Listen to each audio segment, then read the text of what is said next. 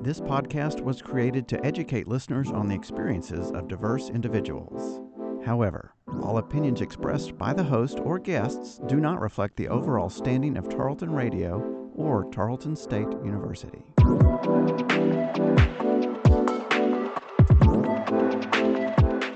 Hello, everyone, and welcome to Making Space a Diversity Dialogue. I'm your host, Cole, and this is a bi weekly podcast where together we'll have questions answered about socially sensitive topics while learning how to create lasting relationships with diverse people. How I approach this topic will be a little bit different, folks. Our discussion will be over learning disabilities, things like dyscalculia, ADHD, auditory processing disorder, and more but we'll be looking at these disabilities through two different lenses. The first episode will be the administration side of things, those helping disabled folks and assigning accommodations. For the second episode, coming out a little bit later this month, we'll be talking to a student who has personal experience with her own learning disability. But to kick us off, we have Student Disability Resource Coordinator Jerica Hobson for this episode. She's with me to discuss learning disabilities. Thank you so much for coming on the show. And before we get uh, too far into the episode, like always, I want to give a little bit of vocabulary. I've only got two big words that I want to address before we get into the questions. And first off is learning disabilities. Now, when I was doing a little bit of my research and kind of what I was able to come up with, is a disorder in one or more basic psychological processes that may manifest itself as imperfect ability in certain areas of learning, such as reading, writing, expression, or mathematics. Um, related disorders could be autism spectrum disorder, ADHD, uh, dyslexia, dyscalculia, auditory processing disorder, and, uh, and many more. Um, does that kind of cover what that term means, Jerica, or is there there different kind of ways of explaining it? Well, um, there's different models of disability. So, you know, the most popular medical model, social model, and rights based model. So, okay. each of those would likely define it differently. I think that's a good overall audience friendly definition that mm-hmm. I think can, you know, encompass anyone regardless of their background and experience with disability. So, I, I think that's an effective oh, definition. Okay, thank you, thank you. Um, then, taking that definition, there are also what we call accommodations that are associated with disability in general, um, how we adapt certain things to help disabled folks. Um, so, again, there are adaptations that can be made to to courses, to tests, how response style, um, setting that will assist a disabled person to complete the required material at, I'm guessing, the same level as non disabled students.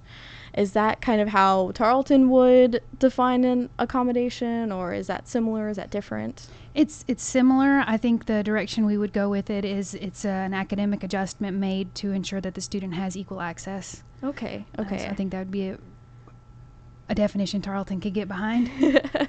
Definitely the equality there is mm-hmm. important. Rather, we're not pushing disabled students further than, um, say, a non disabled student. We're just making sure that they're on equal footing. Right. And so that would be kind of the difference in access and success, right? So, right. so I would provide with equal access, but mm-hmm. it'll be mm-hmm. up to the student and all of the other resources on campus to make that success happen. But they're going to have the same opportunity as everyone else. And the educational barrier will no longer be there for that student. That's Great. the goal. Great. That's a good goal. and I wanted to start off the questions with kind of more, a little bit of a more personal direction and ask how you got into disability services and maybe what drives you to still be there. So it's actually an interesting story. Uh, I went to Tarleton for my undergrad and my master's degree, and I'm I was registered with the office. Um, I have yeah, dyslexia, and um, I think I told you I, I have anxiety. Mm-hmm. That's you know I've got so um, so I was registered as a student, and then whenever I started going to grad school, Dr. Trina Guy was the director there. Okay. And she agreed to take me on as um, a graduate assistant, and then oh, I just great. kind of pushed from there and continued into a, a full time position. And um, I'll be completing my doctorate in July. Oh, and congratulations! That's big.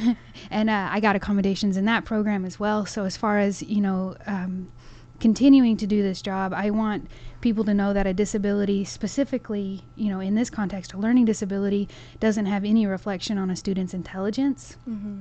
You know, it's all about flexibility. And um, one thing that I'm most passionate about is universal design. Uh, so, universal design in learning and instruction. So, one of the, the key components of universal design is flexibility. Mhm. Uh, so, flexibility in course delivery, um, demonstrating mastery, and things like that. Uh, so, I always give an example that because I'm dyslexic, my spelling isn't, you know, it's not the best, right? Um, but the content of what I'm trying to tell you is definitely there. So Right. if if I were dismissed every time I didn't use a comma appropriately, I would not be in this position. So I Mhm. was lucky enough to be working with people who are flexible, which is a component of universal design, whether it's named that way or not. Whenever Mhm. they do it, um, for them to give me that flexibility and see that my message is here. It's just the comma that's missing. so That's a that's a very good example, and later on, I definitely want to go back and touch on interactions with folks and uh, specifically disabled folks and, and and accommodations and how that goes about. But before I want to get too far into that, uh, what kind of accommodations does Tarleton offer to those with learning disabilities? So uh, typically, we don't uh, list out the accommodations. Some Mhm. universities do, but our stance on that is that every um, situation is handled on a case by case basis. Okay. So each accommodation is individual and it's created so that the student has access, equal access. So what Mhm. we do is um, I usually meet with all of the students and we have a conversation about what their concerns are, and then we develop an accommodation plan from there uh, Okay. based on their individual needs. So it's not necessarily um, a quote unquote prescription Mm-hmm. of accommodations. Each plan is uh, developed on a case by case basis. Right. A lot of people like to think, especially in healthcare, about almost a prescription, a guideline of what to do.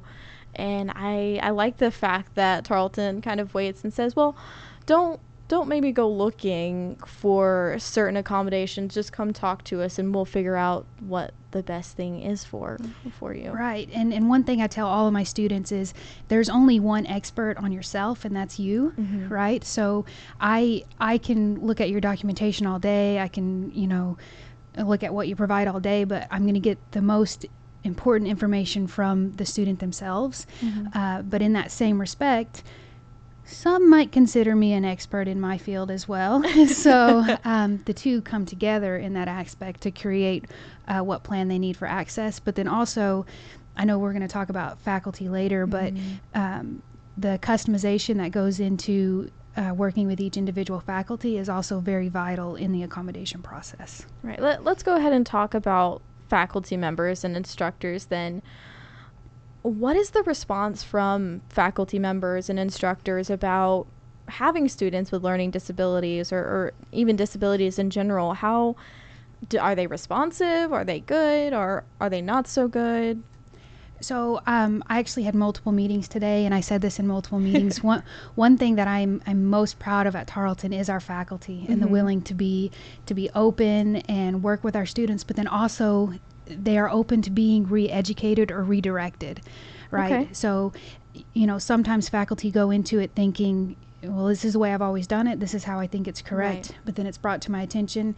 Well, you know, maybe that's not, you know, exactly how we should do it. Let's sit Mhm. down and talk about, you know, why. Because I'm not going to just go in and say, you're doing this incorrectly. You need to fix it, right? It's a collaboration. Right. They're a professional. I'm a professional. And um, sometimes we include the student, but sometimes it's just a general re education session that we Okay. have. And I have found that you know 90% 99% of faculty are completely open and that conversation is usually quite pleasant every university is going to have some faculty that it's it's a you know a little bit more difficult to work with than others Mhm. uh, i can say tarleton has far fewer than any other system That's school good. That's good. of the providers that i've talked with and interacted with i would say that's one of tarleton's strongest assets is our faculty's willingness to work with our students and and my office So, when you talk about having these meetings with instructors or faculty members, does that usually come after, or is it more of a beforehand kind of combat any sort of issues that that happen in the classroom with compliance? Uh, so, um, you know, basically proactive versus Yes, reactive, yes, right? that was the word I was looking for. Thank you yeah, very no, much. no problem. I, I, I give this conversation a lot as well. So, um, part of universal design is being pro- proactive rather than uh, reactive. That's um, one of the tenets of universal design as well. And I know I've mentioned it a lot. And um, uh, the listeners, if you're interested in looking it up, it's essentially it's making things accessible from the big beginning. Mhm. It was uh, developed out of architecture, so uh, building in the ramps from the beginning rather than adding them later. yes, that kind of thing. that would be more easy. Yeah, like and- much easier. And the ramps, they're helpful for people who are disabled or non-disabled, right? So, Mhm. um, someone who has a stroller, someone who's carrying a lot of things, it might be more beneficial to go up a ramp or an elevator than to try and make it up those steps. So that's the tenet of universal design, making things that were seen as quote unquote special accommodations for this specific population Mhm. being something that's commonplace and just done from the start. Right. Right. like putting a door on the building isn't special. It's Mhm. done from the start because that's what has to happen for access for anyone. exactly. So uh, we we do have a little session with uh, new faculty during the new faculty orientation where we we introduce our office and what we do, and then uh, we meet with each uh, college. Mhm. So the, the College of Agriculture, the College of Education. They just changed the names of those colleges, and I don't know what they are. Yes, I believe it is agriculture and natural sciences. Okay, that one. We meet with that one. So uh, we during the college meeting, it's the dean that calls it, and all the department heads are present, and um, any program directors are present. And so Mhm. we kind of meet, uh, reintroduce our office, and we say, um, "This is what we're doing. This is kind of what we need from you." The other half of my office is the testing center. Right. So we talk about using the testing center, what kind of tests we offer, and things like that. Um, but we do uh, meet with the colleges, and then aside from that, I'm always open if someone reaches out to do any training or anything like that. Um, I've worked with Emily Van Kirk quite a bit. Yes, I yes, we believe- know yeah, her. Yeah, I believe. Uh, um, I think I might have attended a talk where where you talked, and I was probably on Zoom, and I didn't stop talking. Uh, other than that, yes, I do deal with a lot of reactionary um, conversations just because I rely so heavily on our students to let me know if Mhm. something's going wrong because they're the ones in the moment and again they're the expert on themselves Right. uh, so I I can include the student in the conversation initially and identify them if they'd like, but usually I can go into a conversation with a faculty member, keep the student's confidentiality intact, Mhm. and then we can just talk in general about their understanding of X, Y, and Z accommodation Mhm. Or you know we'll go into specific scenarios mostly the issues i deal with it's just a misunderstanding or a miscommunication I see. yeah Are instructors and faculty required to comply um, to this this method, this universal method? Not universal design Oh, no. universal design, yeah okay. not not that and um, it's not an officially adopted concept or uh, disclaimer there Okay. it's it's my own uh, what i try to push Oh, I see. yeah, Okay. yeah Okay. uh, it, it is a you know it's a thing right it's a national thing it's just not something you know formally endorsed at tarleton Right. um, but it is something that I'm encouraging just because after COVID, especially. So, for example, the recording of lectures Mm, that Yes. that would be extremely helpful for a large portion of my students, of course. um, and it's helpful for students in general. You know, to be able to review that material. And honestly, whenever we look at what what is a faculty assessing, they're assessing whether or not they mastered the content, not whether or not they were able to write down notes. Exactly. Uh, so I that's that's um, a concept that could be seen as universal design. Mhm. Um, it, it's I believe it's moving to uh, uh, faculty discretion. Okay. But you know, if I'm asked about it, that is the conversation that I have. So yes, there there is federal and state legislation, the Americans with Disabilities Act, and then the Americans with Disabilities Act as amended. Yes. Um, so both of those require um, any university who receives state or federal funding to um, abide by the ADA. Uh, private universities have to do it as well. They're just under a different title. I see. Um, Okay. So they do. But with that being said, it's still a collaborative effort. Mm-hmm. Like I said at the beginning, I don't prescribe these things. So the faculty member is the content area expert. I'm Mm-hmm. the expert in this field. The student is the expert in themselves. So if a faculty member ever feels like it's a fundamental alteration, a, an accommodation cannot fundamentally alter the core foundations of a course. right. So in that case, no, the accommodation wouldn't apply, but it's a conversation. It's not just the faculty member saying, no, I'm not going to do this. Mhm. But it's important that the student lets me know if that ever does come up so we can have that dialogue and open that conversation. That's great. It's great. It's very much. Uh, I I never thought about it in a group kind of method, but it definitely is a, a group kind of cycle that happens. That, that's very interesting. Yes, definitely. Interesting. And, and confidentiality is quite important for me, but I have course. found that as we move forward and there's more of an acceptance of disability as part of identity, Mhm. that students are more and more open to have that discussion and be identified. Just like y- you have a student who, who obviously has been comfortable and they're going to be coming in, Yes. um, that has extremely helped not only myself, of course, but those who are not in the disability world, right? It Mhm. helps them, whether they know it or not, everyone comes in contact with someone who has some form of disablement. Everyone Mhm. does. Um, and at some point, most everyone will experience that, but they don't put it in that context right away. So, Right. students being open and willing to have those conversations with faculty, with you, with other Mhm. students, all it, it, it just, it re educates everyone and makes disability not taboo to talk Right. about. It makes it more visible, and that Mhm. that's really what we like to see on this show is the education value, but just hey, this is this is a group that's here and that need to be heard. Yes, and, and our population has actually grown substantially. So, um, the Amendments Act was passed in 2007, 2008, and Mhm. it broadened the scope of what's considered a disability in order to be protected under the ADA. Okay. So, that opened the door for who's eligible for accommodations in post secondary education. So, we obviously, I wasn't here in 2007, but Mhm. we have uh, almost 600 students registered with us. Wow. Um, and when you look at the larger population of Tarleton, obviously it's not that's not a huge um, population. It's not a huge segment, um, especially when you look at look at other marginalized groups. But the disabled population is a marginalized group, and Right. it should be treated that way. Definitely. Um, but whenever you compare our numbers to, say, other system schools, um, there is, or other schools our size in general, we do have quite a large population. Okay. Um, so it's it is becoming more. I wouldn't say easy, but less stigmatized for students to come forward and say, "I need these things. I'm going to work hard, um, but I'm going to let you know what I need as well." That's good. That's good. Not, I guess, at least on my end, I didn't know how many students were really involved in disability services and if that was something that needed to be like worked on, like that people should know that they can come up to you and just be like, "Hey, I need these things." And that kind of brings in a question that I had, which is besides faculty, because you mentioned that you you mentioned the faculty training, instructor training, and that that you go and introduce yourselves to different departments. Do you do something similar with students that maybe wouldn't think to ask otherwise? So we do. Um, I wanted to start with uh, there's a required syllabus statement about the office and how they can contact us. It's in every syllabus. I see. But most syllabuses are syllabi are you know 14 pages. Um, yes, definitely. so- um, that's but- something that's in all of them, and I, Yeah. I can't say that I've read yeah. it. Yeah, no, and it's completely understandable, but it is in all of them. Um, we are involved if there's orientation or anything like that. Mhm. One thing that um, can be confusing for some people who maybe don't work in the office is um, legally the student has to make first contact with the office. I we we cannot, you know, someone says, "Oh, I, I think the student needs your help," I can't reach out to them. They have to reach out to us I see. um, that protects the student as far as self-disclosure and Mm, you know things like sense. that because they're the only expert on themselves right? Mhm. so they're going to know if they need help. They just need to know the resources there.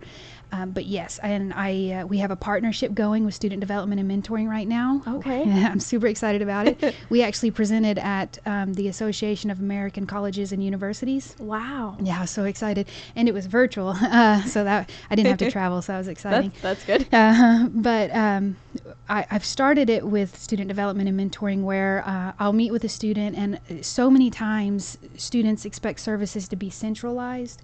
So, Mhm. like, oh, you're a student with a disability, so you go here for this, this, and this. Mhm. I don't want that at all. I feel like, you know, that's pushing us so far back to almost a separate but equal concept.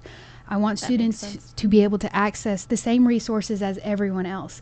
I want a- advising and tutoring and student success coaching to be accessible to these students regardless of disability status Mhm. because a lot of times what they're needing is exactly what a success coach does but they're they are under the false understanding that they have to go through me to get it and that's not the case so Mhm. what i do is i, I create a referral with the student's consent and I talk a little bit about how their disability may directly impact their academics based on our conversation and what kind of um, resources I think would be helpful for the student success coach to employ with the student or provide to the student. But then also that provides that student success coach with these resources that, you know, maybe were initially created for disabled students, but would be beneficial to so many other people. Uh, and a good example would be if a student comes to a success coach and they say, I'm having a hard time keeping up with the reading done outside of class. Uh, So I'm dyslexic. That was a major problem that I had. It's a major problem that a lot of my students who have reading disorders have. But also, um, a lot of people have trouble with it because finding the time to sit down to dedicate to actually read the stuff and all of that. So uh, there's some programs where you can. Uh, so, for example, there's one called Snap and Read on your phone. You take a picture of it, and it converts it uh, to PDF so that it can be read to you. Oh, okay. So there's that. Obviously, there's audiobooks. If it's um, there's a program called Natural Reader that, Mm-hmm. that I use. It's, it's my favorite. Uh, so anything on the computer, if you can highlight it with your cur- cursor, this program will read it to you. Oh, okay. There's a free version. It's called Natural Reader. There's a free version. Um, I'll try to link that. and it's it's actually fantastic because it's very simple to use.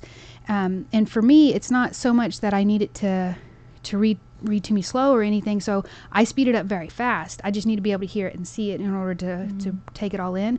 But that would be beneficial to working parents. It would be beneficial to people who commute. Mm-hmm. None of those are disabilities. right, right. But it can be applied to other Right. students. It's Right. and that's that's very important. and and now our success coaches and our mentors that department is being exposed to those resources and eventually i want to branch that to all of the student services departments on campus um, but I, i'm wanting to get the framework established with student development and mentoring because i think they're the most immediately helpful for the students coming in it's a wonderful department so everyone student development and mentoring over there with dr manenshaki That's great. That's great.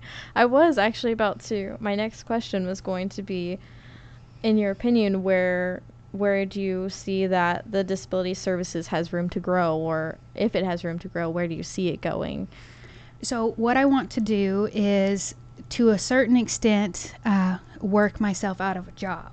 Right? I don't. I don't want things to be special accommodations anymore. I want them to be things that are built into a course. They're part of pedagogy. They're part of you know instruction and learning. So obviously, there's going to be some things that universal design can't really address. So, uh, testing, for example, um, most people don't take college test or college type test once they graduate and they're in the workforce, right? Right. So that's kind of an exception. But being able to work with students to build those skills and faculty to help them build those skills in order to bridge to the workplace so that they can find those resources for themselves once they get out there or to help incorporate that into their workplace already. Um, I, I really want to do that. I'm obviously passionate about universal design. Yes. Um, I do have job security though because it's the law. But mainly, I want to do some education, and we, we did recently change our name. So we did used to be referred to as Disability Services, but we're now Disability Resources. Resources. Okay. And um, so it, it it's only a single word change, but it is, is so much more than that um, for for a lot of people. But for myself, especially as far as um, the philosophy and the direction that I would like to go, I I don't want to be a service as in we do this for you. I want to be a resource and let's educate you let's work together let's make this happen let's make sure we don't have any issues let's make this ac- accessible from the from the start and it's not student disability services anymore it's just disability services because accessibility is a university wide responsibility mm-hmm. it's not the responsibility of a single department or the student to go to battle for themselves. Right. it's the entire university. So that's really what i would like to do. I'd like to open it up to okay accessibility is the responsibility of everyone. Right. let's figure out how we can do it because so often disability is trapped in the single department that has disability in their name right and i think that does a disservice not only to the disabled students but the non-disabled students as well as far as exposure to diversity like what you're doing with this dialogue Definitely. so um, I so my personal vision for the office um, would be to follow the models of disability. Um, so obviously the medical mod- model of disability is is the most traditional so to speak model. It's the one where uh, it's medicalized. It's a, a an inherent problem with the individual. It's something that needs to be cured, and so on and so forth. Right. It has its place. It has its place in the medical field. I can see how that's important in the medical field. Doesn't have its place here or in advocacy or anything like that. Then you move to the social model of disability, which um, is quite popular. It's it has a lot of flaws which have been addressed but in that aspect that's whenever we get into the conversations about language so identity versus identity first versus person first and things like that and looking at how society contributes to um, barriers and how they put up barriers Right. That that makes sense. We can kind of see that in a lot of different ways, especially right now, not just Mhm. with disability, also with uh, race and sexual orientation and gender identity as well. Absolutely, and and there is there is a lot of crossover. So uh, conversation about critical race theory is really heating up right now, of course. But there's um, DISCRIT, which is critical disability theory. So there's a lot of overlap as far as you know advancements of rights and awareness with um, you know uh, race LGBTQ. So a great example for LGBTQ is the Q. Like right, queer used to be you know Right. insulting, used to be a dirty word. The same for disabled, right? Sometimes Yes. it's it's hard for people to understand that that's no longer or it shouldn't have ever been but it's not it's not a dirty word anymore. It's it's part of identity. A disabled person is okay to say that's identity first that's identity development which really should be happening in college. That's whenever a student figures out what their identity is. And so if we can normalize saying disabled it's going to be extremely helpful. Um, just in the larger picture in getting students what they need that is kind of beyond the curriculum, right? It's it's uh, human development, Right. um, and then and then you move into the rights-based model of disability, which is really the arena that I would like to work in. Um, and it gets a little confusing um, because the rights-based model is not as concerned with advocacy as the social model. that so makes sense. right? So I think uh, a university has uh, an obligation to um, abide by the ADA, which is a, a legal document, yes. right? Yes, definitely. Um, and I think sometimes whenever we kind of uh, bleed over into uh, advocacy, sometimes it, it may blur the intention of the ADA, right? And, Okay. and sometimes it can make it difficult for service providers to see their way through okay, this is what they need in order to have access. If I do this, I know they're going to be successful, right? right. So that can get a little confusing. So if um, the Office of Diversity and Inclusion and International Affairs, uh, if if they can kind of adopt the social model of disability and see disability as part of diversity and part of culture, that is where that those students can go to get that social support, just like they have uh, mental freedom and bold. I know they had those going, Yes. but seeing disability as culture and diversity follows that social model, while the the, the legal and federal compliance happens just like in the, the Title IX, the Office of Civil Rights. That's where that happens. It's it's Okay. right. So there's a legal arm to make sure they're getting what they need, but then there's the the advocacy arm, which it's exactly the same for for race. Uh, LGBTQ, it's the it's the same concept and the same model. So just like we've we've taken from you know their efforts uh, you know, for other you know Right. progressive movements, we can do the same for this. But um, more and more, you're seeing the centralized idea of service. So you have a disability, so you go to, to you go to tutoring over here, not over here, right? And I can see how that could be appealing, but it's also damaging. It's It segregation still creates the Separate the but equal. separate. right? And so I don't think uh, people see the damage it does to disability identity whenever that stuff like that happens. That's why I think it's important to keep the legal compliance here, right? Because legal compliance is very, very different than what happens in diversity and inclusion Of course. right? Um, so that's where I'm interested in because it's it's clear, right? And Right. I, I can be a consultant. I can say this is what the legislation sla- says. It's actually not clear at all. It's up to a lot of interpretation, Yes. but it it requires someone to have a mindset that can see multiple angles.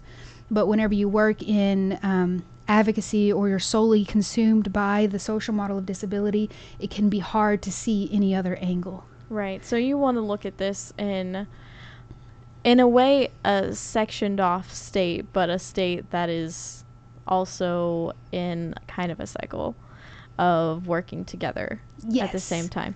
It's a lot of balance I can tell from making sure a disabled student is able to be an individual and be and have that independence associated with it. You're very much like we're a resource center, so they come to us when they need resources versus you have to come to us because we are the disability services. But it's also we don't want you segre- segregated essentially just to us. Mhm. It's getting more outreach and more um, acceptance. Mhm. Definitely more acceptance.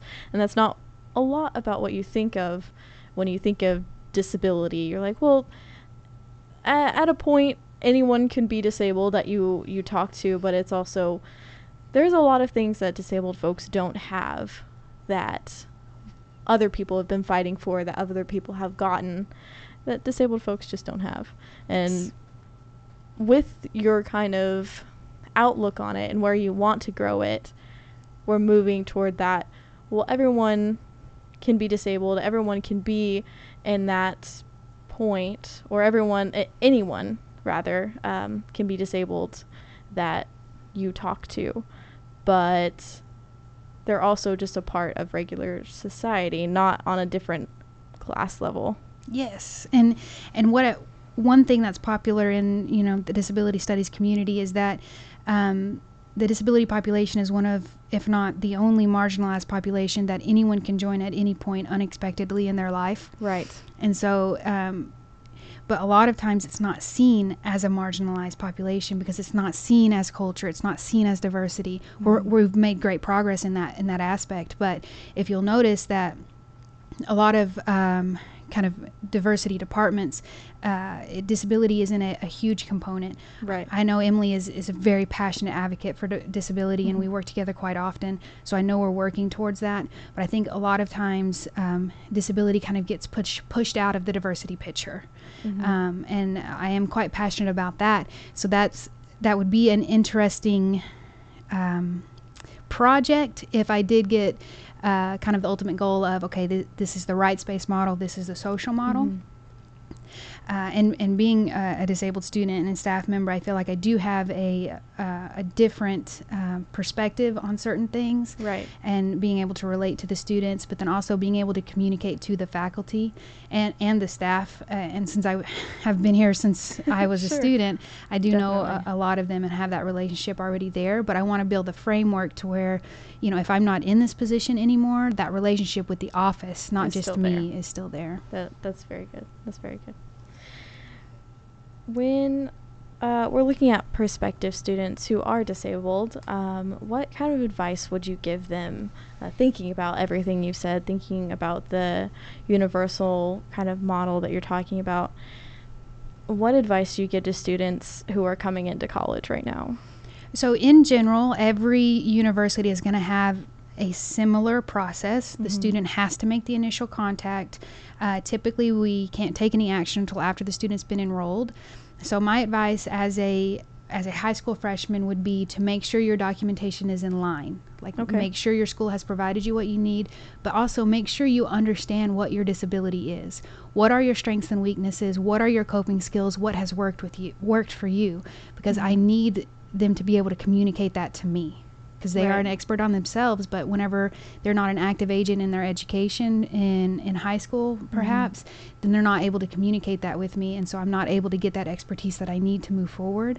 So I think understanding their strengths and weaknesses um, either due to their disability or due to the type of student they are r- regardless is going to be important. But also looking at the university you want to attend figuring out you know okay how do i reach out what's my first step we have something called the initial contact form Mhm. it's an online document that they'll fill out and it, it comes directly to me and i review everything um, and I follow up with the student, but making sure you have your documentation, making sure you understand what the university is going to expect from you in the way of documentation, because every university is a little different. Mhm. Um, so that would kind of be my my main thing would be getting what you need from your high school before you graduate. right is going to be that's ideal. important Yeah. Um, another thing would be to understand your documentation, understand what you're looking at. Uh, a, a good example is uh, for students who need to take the teacher certification exam, the documentation that you know I deemed access- acceptable, right, for accommodations. The the third party private company that owns the teacher certification exam may not. okay So understanding what that documentation is and what the limitations of that documentation um, are would be really important. So I think mainly becoming more of an active agent in their own education and their own advocacy because i it is hard for parents sometimes to for any parent regardless of the student's disability status Mhm. to see them go from you've been in my house for 18 years and now I'm just dropping you off right right, the It's- independence aspect that we kind of mentioned before. It's not something it's really really easy to kind of let your guardians or your parents take over where you initially go after high school or during high school. So it's just being a little like you said a little more active in the education process. Yes. it's important. And what your what your disabilities are and really kind of learning yourself in Mhm. that it's very important. Definitely. I, identity development i think is is w- way more important than people give it credit for during the time at college. And mm-hmm. accepting disability as part of identity is only going to enhance the person's ability to know themselves right? Right. Uh, not thinking of it as something that's less than or lacking. A, a disability is a part of identity and it's okay to be disabled and it's okay to accept that as part of your identity Now, still kind of on the realm of advice, what kind of advice or, or any kind of thoughts you can give to maybe faculty or teachers or instructors about having disabled students uh, in the classroom? And I know we don't want to segregate kind of in that way, but there are different elements of accommodation and, like you said, building a curriculum. What what what advice do you have on that aspect? So um, we have the Center for Educational Excellence, and uh, each college has its own uh, instructional designer.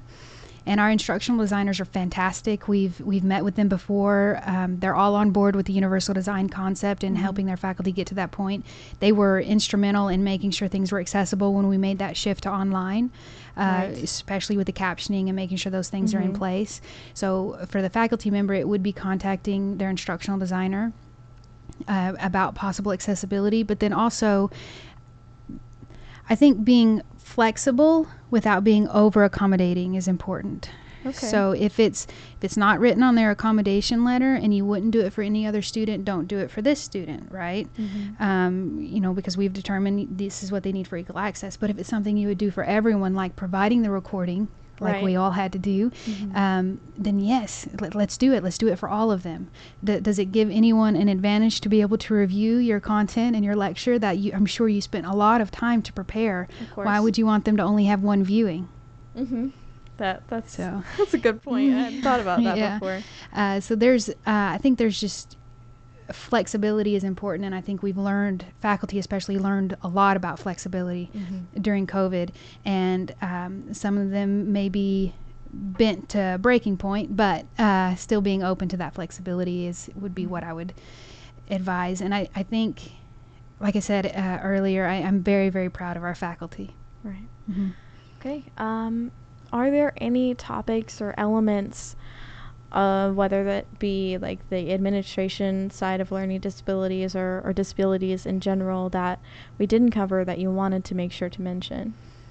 Um, I, I think mainly I want to talk about uh, or or mention the importance of self advocacy and communication. So there's a difference in self advocacy and battling, right? Yes. Yeah. So self advocacy is what I expect, but battling is not what should happen. That's whenever a student needs to reach out to me, um, so that I can help step in and engage in that conversation. But also understanding that having a disability doesn't automatically put you in you know a box right Right. so the expectations are all still the same uh, you, you just have something that has taken away the barrier for if a class is hard eh, for everyone it's probably going to be hard for a disabled student as well Right. right the accommodations don't make things any easier and the type of accommodations given in high school are very different than those given in post-secondary education because we're actually governed under two different legislative bodies it is Okay. it is very different and so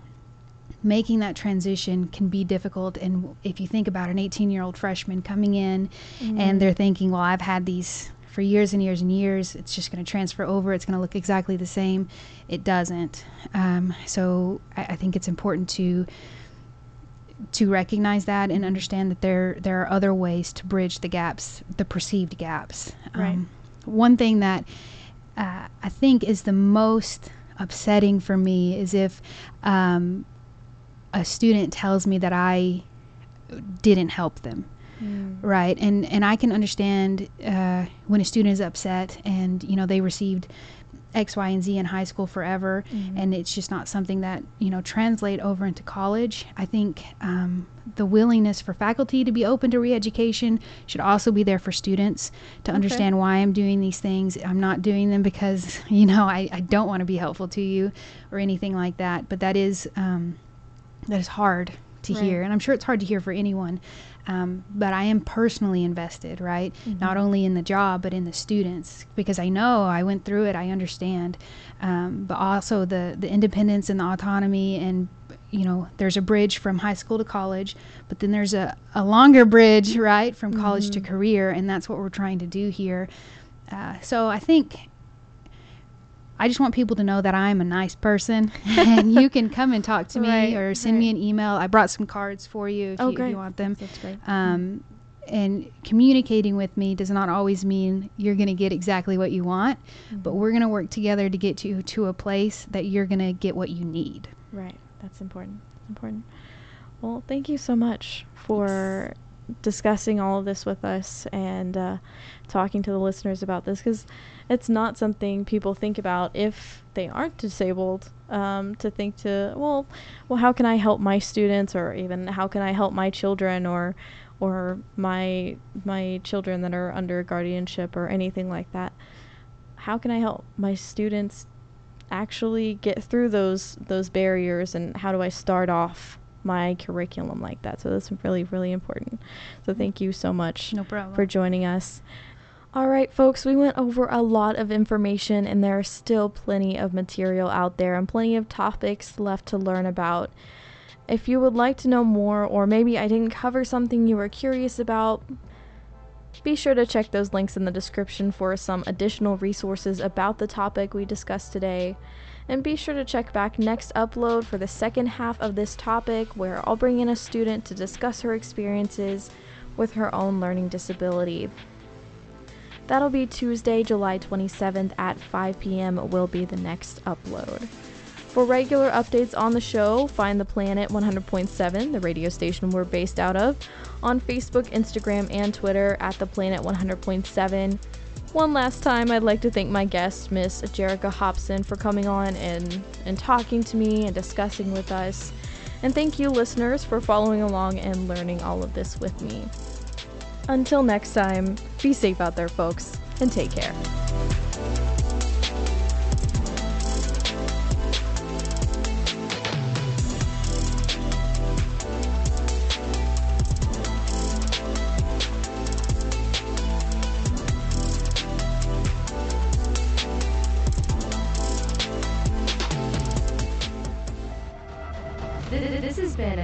Radio Network podcast with production from me, Taylor Welch. and me, Brianna Blanks. Find more great shows by searching Tarleton Radio Network wherever you get your podcasts.